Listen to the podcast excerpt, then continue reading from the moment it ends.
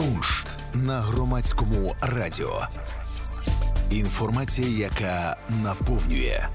Картина Козак Мамай знайома зі шкільних підручників з української історії чи літератури. І не дивно.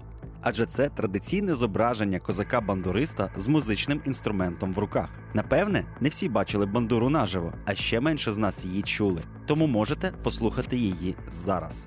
А зараз я розповім, яким чином ми чуємо звуки і що таке звук взагалі. Звук це механічні хвилі, які утворюються при вібраціях. Ці хвилі поширюються в різних середовищах твердому, рідкому чи газоподібному. Коли бандурист щипає струни, вони вібрують, викликаючи в повітрі звукові хвилі. Що сильніше він щипає струни, то гучнішим стає звук. Також звук слабшає з відстанню. Чим далі ми від бандуриста, тим гірше його чуємо. Щоб краще зрозуміти, що таке звук, згадайте, як поширюються хвилі у воді після того, як ви вкинете туди камінець. Вони розходяться по колу і з часом зникають. Зі звуком відбувається те саме. Проте є такі звуки, які ми не можемо почути, наскільки близько не були до їхнього джерела. Адже звук має важливу характеристику частоту, яка вимірюється в герцах. 1 герц це кількість коливань за одну секунду. Людське вухо сприймає звук частотою від 20 Гц до 20 тисяч Гц. З віком верхній поріг знижується. Все, що має частоту нижчу за 20 Гц, це інфразвук.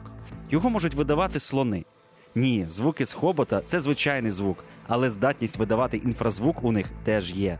Усе, що вище за 20 тисяч Гц, це ультразвук. Його поширюють, наприклад, кажани. Звук дозволяє їм орієнтуватися у просторі та успішно полювати на здобич навіть у суцільній темряві. Вони поширюють потужні звукові хвилі високої частоти, які відбуваються від поверхонь і предметів. Зворотний сигнал допомагає їм визначити відстань, розташування, структуру чи розмір об'єкта. За таким принципом працюють сонари, здатні знаходити об'єкти під водою, чи ультразвукова дефектоскопія, що дозволяє виявляти дефекти у виробах. Антон Сененко, фізик. Куншт на громадському радіо. Інформація, яка наповнює.